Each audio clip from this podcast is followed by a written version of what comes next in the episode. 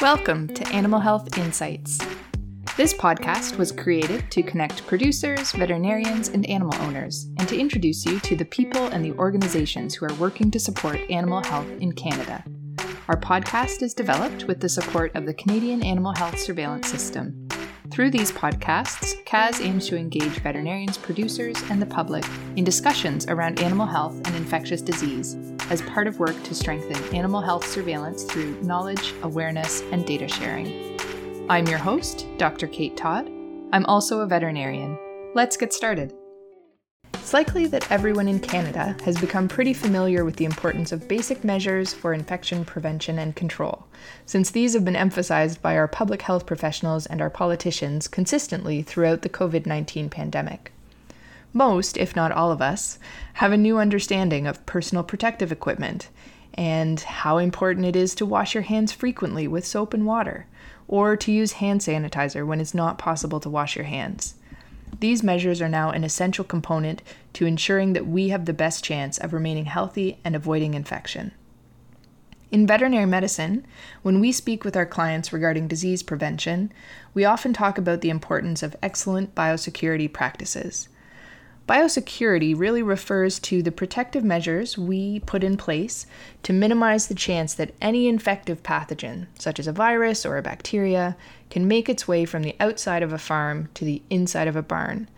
Basically, so we can protect our animals from ever being exposed to an infection. In the face of an emerging disease or a local disease outbreak, veterinarians will emphasize that animal owners should work to increase biosecurity measures.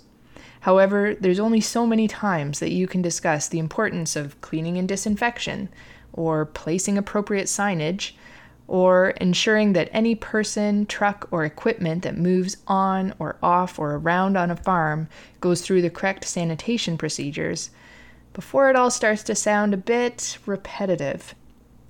How many more times do you need to hear that you should be washing your hands frequently and minimizing social interactions, for example? I bet you've heard enough of that recently.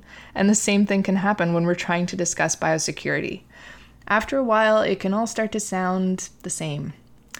This is why I'm pleased to speak to Dr. Genevieve Huard today, because she's done some research that really helps to provide some visual evidence of how pathogens can move into our barn facilities and what we can do to keep this movement to an absolute minimum.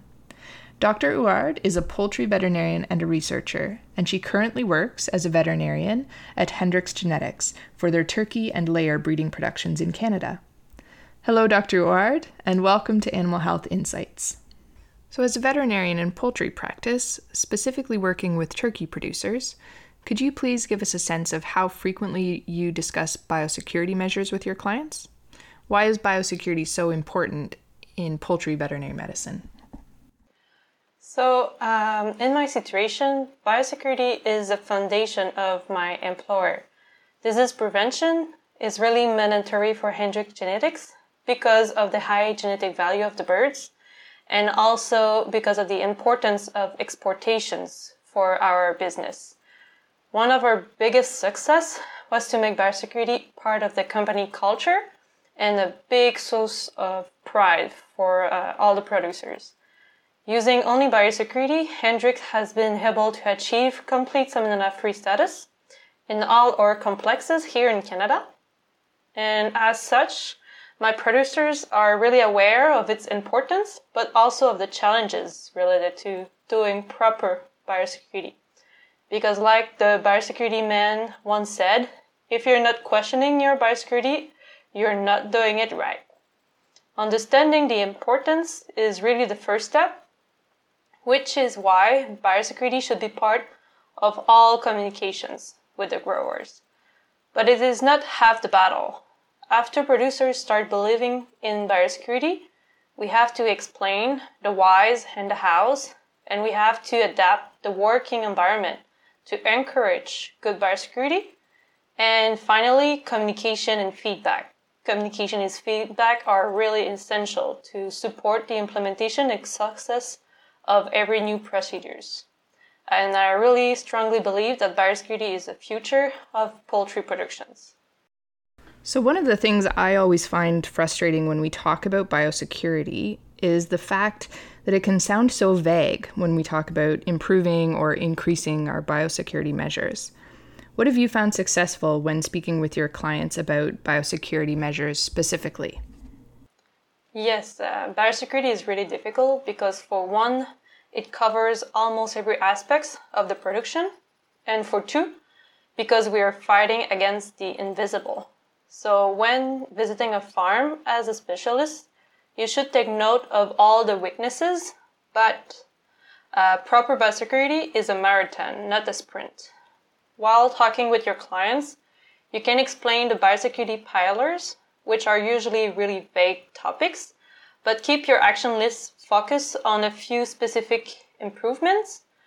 Do not try tackling all the problems in one day. It will be overwhelming for everybody, as most new processes require money and time investment. And uh, new processes also require a lot of effort in developing a new habit for all farm personnel just try to think of everybody trying to lose weight with a new diet. It's uh, not easy to develop new habit. And I think that the most successful way to improve biosecurity is when the solutions come from the grower. I believe that our job is to spark the biosecurity culture inside of them.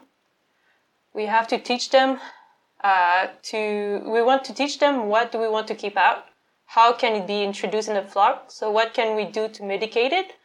When we kind of get that process into the grower, we need to explain how the pathogens move around, the pro and the cons of each measures. We are a source of example, and uh, we have to explain also the limits of, for example, vaccination and disinfection.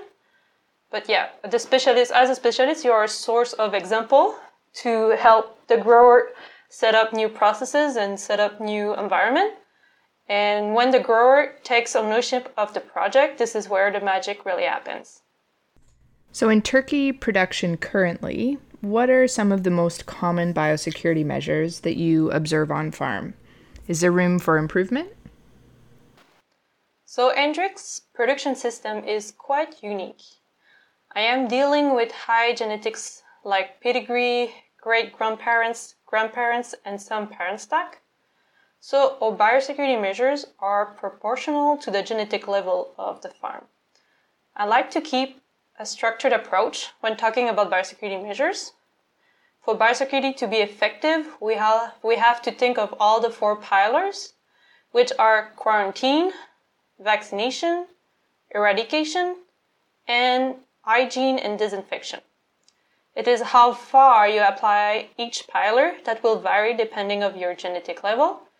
So if we take the first pillar, which is a quarantine, it basically means isolation. And you usually apply this measure with things like controlling visitors and downtime requirements before allowing anybody on your farm. Having a single age or all in, all out production is another way to uh, do isolation measures. Um, another example is dedicated equipment for each barns. So, for example, not sharing any drinkers, feeders, or eaters between uh, the barns or between farms is another mean of isolation. The second pillar is vaccination, and it's usually well known and it's easy and it's an economical way used to control disease. However, without being supported by the other pillars like isolation, hygiene, and disinfection, the effectiveness of vaccination will be highly reduced. It's an important tool, but it's not a silver bullet. Vaccination pillar uh, will be applied by measures like uh, building a vaccination program that will be based on the farm challenges and expectations. So, with a veterinarian, you can talk about which vaccine to include in your program, at what age to give it, which method of administration, and etc. Another important point of vaccination is the auditing of the vaccination administration. I cannot put enough emphasis on the importance of communication and feedback to succeed in biosecurity. The third pillar is eradication, and eradication is feasible for some specific poultry pathogens, and in some cases, it's a viable option only for some specific genetic levels. With our exporting business here at Hendrix, this pillar of biosecurity is pushed further than regular commercial farms. And uh, eradication actually can be applied with things like a monitoring program that will be adapted to each disease that you're eradicated from your flock. Here again, I just want to emphasize the fact that you cannot improve what you don't monitor. Like some people say, if you stop testing, you will stop finding the problem. Well, this is true, but that doesn't mean the problem went away. So monitoring programs are really important. And we also have to make sure uh, here at Hendrix that we are complying with importation requirements of countries we are shipping products to, even if the requirements are not based on the most recent knowledge or technology. So, for example, some countries are asking for uh, tests like AGID when in uh, PCR is available and usually highly, more highly sensitive. But since the requirement is requesting for a specific test, we have to uh, comply. So, and many importing countries are requesting eradication or no disease at all. So, we have to take that into account. The last pillar is hygiene and disinfection. And uh, it actually complements the quarantine because it's available for when total isolation is not possible. And you will apply hygiene and disinfection in measures like for your feed so here at Hendrix, we are treating our feed with heat and formalin-based product to reduce the bacterial contamination. Our main uh, concern is salmonella. So for example, what we'll do with the feed, we can try first to isolate the feed from the salmonella by choosing non-animal products that are usually higher uh, incidence and prevalence of salmonella. And we also have dedicated bins and dedicated feed trucks with uh, regular cleaning of um, the vehicles and the equipment. So those two are example of what we do internally to keep our salmonella-free status. Other example of hygiene, and disinfection uh, measures is cleaning and disinfection of all the supplies that come to our farms. So, for example, we have dedicated wash bays at each of our pedigree farms to clean all the feed trucks and the live haul vehicles that comes in. For the small supply, we are disinfecting everything prior to entering a site. We also work closely with our suppliers so that we, they understand and comply with our biosecurity expectations. So yeah, even people can be mechanical vectors and people can be cleaned uh, using processes like showers and then treats. And this here is really a good example of different measures that we apply for different genetic levels because our at our pedigree farms we have a shower in shower out policy of each barns yes yes. So it's really like you shower in and out of each barns. So that's made a, quite a lot of showers when you go on a pedigree site but that is important because of the level of the genetic. But this is not a viable option for lower genetic farms. So instead we have implemented danish entries which consists of having a physical separation of outside and inside using one or two benches and switching for dedicated socks, boots, and coverall between sites. Color coding of clothes, socks, and footwear has been really helpful for the process.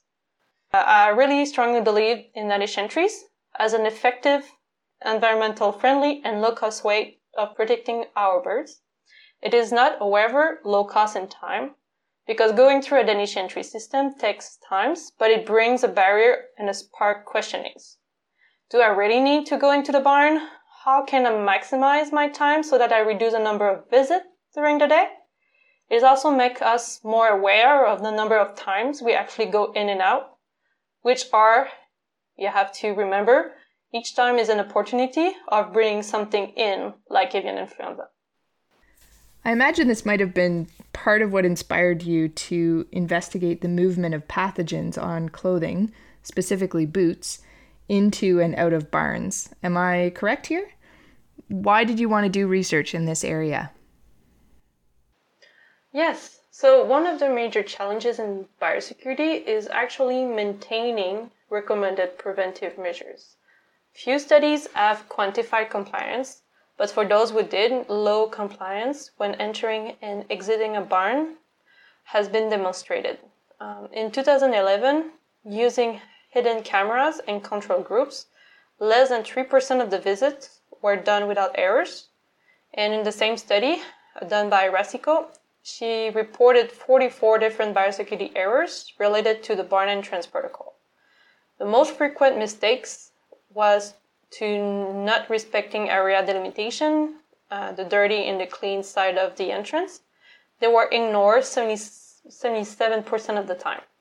Two other significant breaches were related to boots.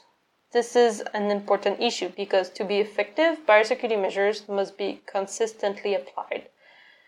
We wanted to assess floor and boot contamination in this study when these biosecurity breaches occur.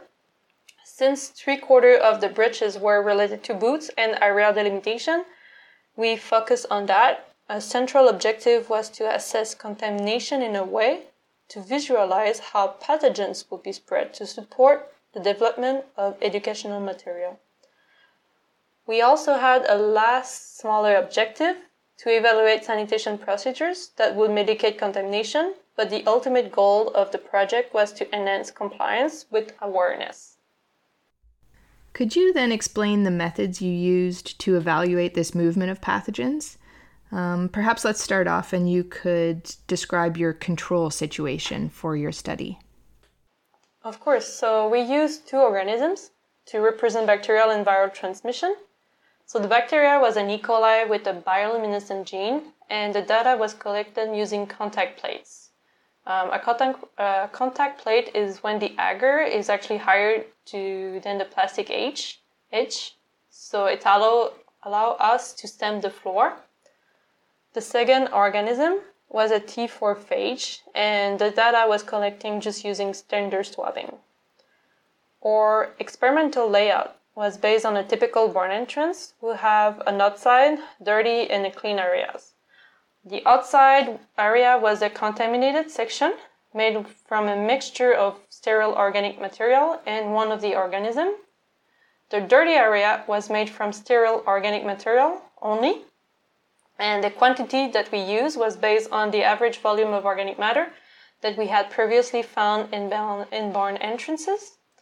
And finally, the clean area was left clean and untouched. We ran four mistakes into this design and compared them to a control scenario. Each scenarios were repeated eight times, and our control scenario was the industry recommendation, which is changing boots over the area without cross contaminating. And then once you assessed this as a baseline or a gold standard, what challenge situations did you design for your research, and how did you track the movement? So, the four mistake scenarios were as followed. The first one was changing boots in the clean area, so basically after the line. The second mistake was changing boots before the line in the dirty area. The third mistake was doing the same thing, changing boots in the dirty area, but using plastic booties. That is pretty common on, in poultry farms. And the last scenario was not changing boot at all. So what we did is after the completion of a scenario, each steps taken on the floor was sampled, as well as under the boots, either with contact plates or swabs, either if it was a bacteria of the or the T phage that we were doing. And then we evaluated the level of contamination that was tracked what we wanted to know is will there still be a contamination after walking over 10 steps, which was roughly 10 meters, or will you see a dilution of contamination on the floor? So basically, we have uh, people entering through this Danish entry scenario, but in these different uh, challenge scenarios, they came in a, a, slightly different way, and then you were tracking uh, the level of contamination as it moved onwards into the barn.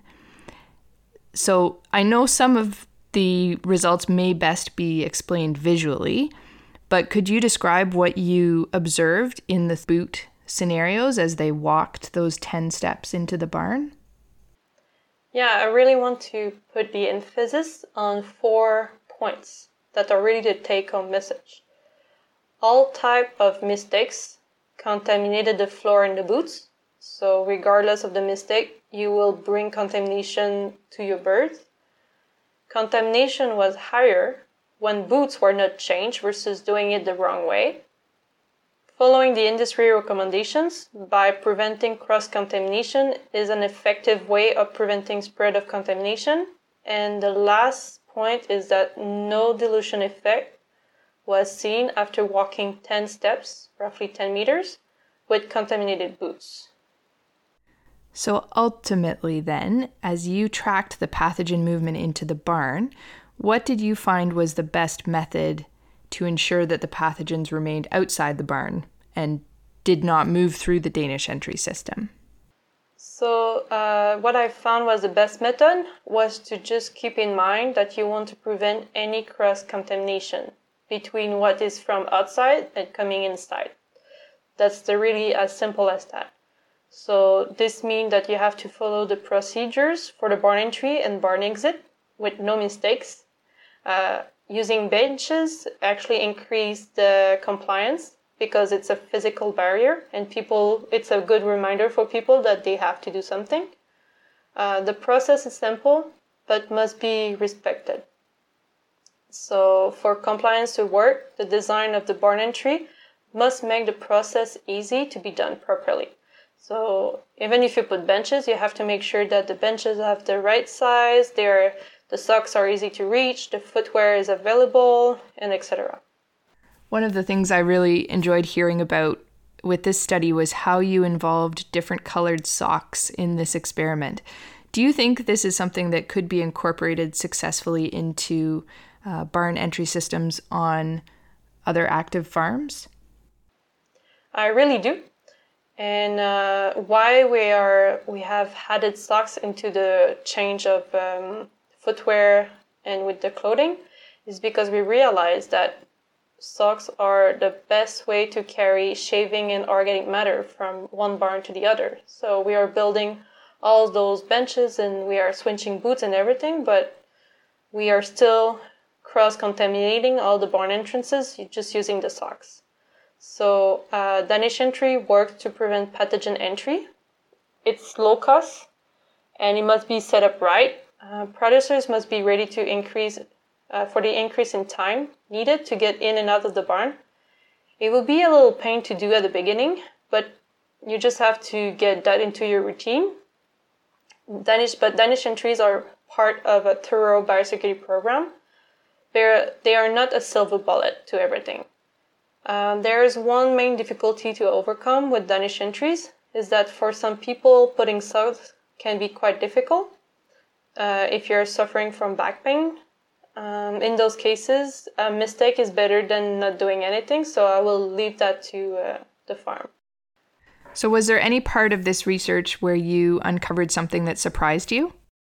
Actually, the whole data collection process for the bacteria using the contact plates was created by us, um, and it took a lot of trial and errors, took a lot of sweat to collect all those pictures, but I'm really, really happy with the final product. So, given what you've learned from this research, what measures would you recommend uh, that producers put in place to ensure that all of their farm workers can consistently practice excellent biosecurity in this critical entry into the barn area? It's to not forget the human factor. Compliance is really one of the biggest challenges of biosecurity. So it's important to start uh, the process by building a biosecurity culture and be proud of all your biosecurity processes. Without buy in, your employees will be really creative. Uh, I talk with experience in ways to go around the process and you really need to think of adapting the environment to make compliance easy for everyone. And biosecurity is important, it's really the future. Progress can be painful, but it will ultimately be worth your time and money. Finally, I know there's always a next step for researchers. What do you think should be studied next in regards to poultry biosecurity? yeah, poultry biosecurity is really, really a large topic. But if I would pick something, I will say that we need more research focusing on how to increase compliance. It would be really beneficial trying to mix human psychology with biosecurity. That would be awesome. Thanks so much, Dr. Huard, for sharing your research with us today. and uh, for sharing information on how we can work to continually improve biosecurity measures on farm. Are there any resources that you'd suggest for producers and veterinarians who are interested in learning more about your research or poultry biosecurity measures in general? Um, I would suggest to connect with other uh, veterinarians or with the, the technicians, but there's so many resources available online um, that you can use to improve your knowledge on biosecurity. Uh, governmental websites like the Canadian government or even the OMAFRA have tons of information. University websites like the Penn State and the University of Georgia have often practical articles online about biosecurity. And also, many journals uh, regularly cover biosecurity topics. And most associations have also educational material like the Poultry Industry Council, the PIC, um, there's also conferences and programs available focusing on biosecurity. You really only have to take your pick. Uh, just connect with people around you and you will find information really quickly. That's great. We'll share some of these links to our resources online at www.cahss.ca. That's it for this episode of Animal Health Insights. I'd like to again thank Dr. Genevieve Huard from Hendrix Genetics for speaking with us today regarding her research. Stay tuned for future episodes. Once again, I'd like to thank the Canadian Animal Health Surveillance System for their support of the Animal Health Insights podcast. CAHSS is an initiative of the National Farmed Animal Health and Welfare Council, and it has broad based support from both livestock sectors and from government. CAHSS brings together data and information from across Canada in order to demonstrate animal health and to guide planning on national animal health priorities. Effective disease surveillance can demonstrate the health of our animals, and it enables prompt action to minimize the negative impacts of disease. Funding is provided through the Agri Assurance Program under the Canadian Agricultural Partnership, a federal, provincial, territorial initiative.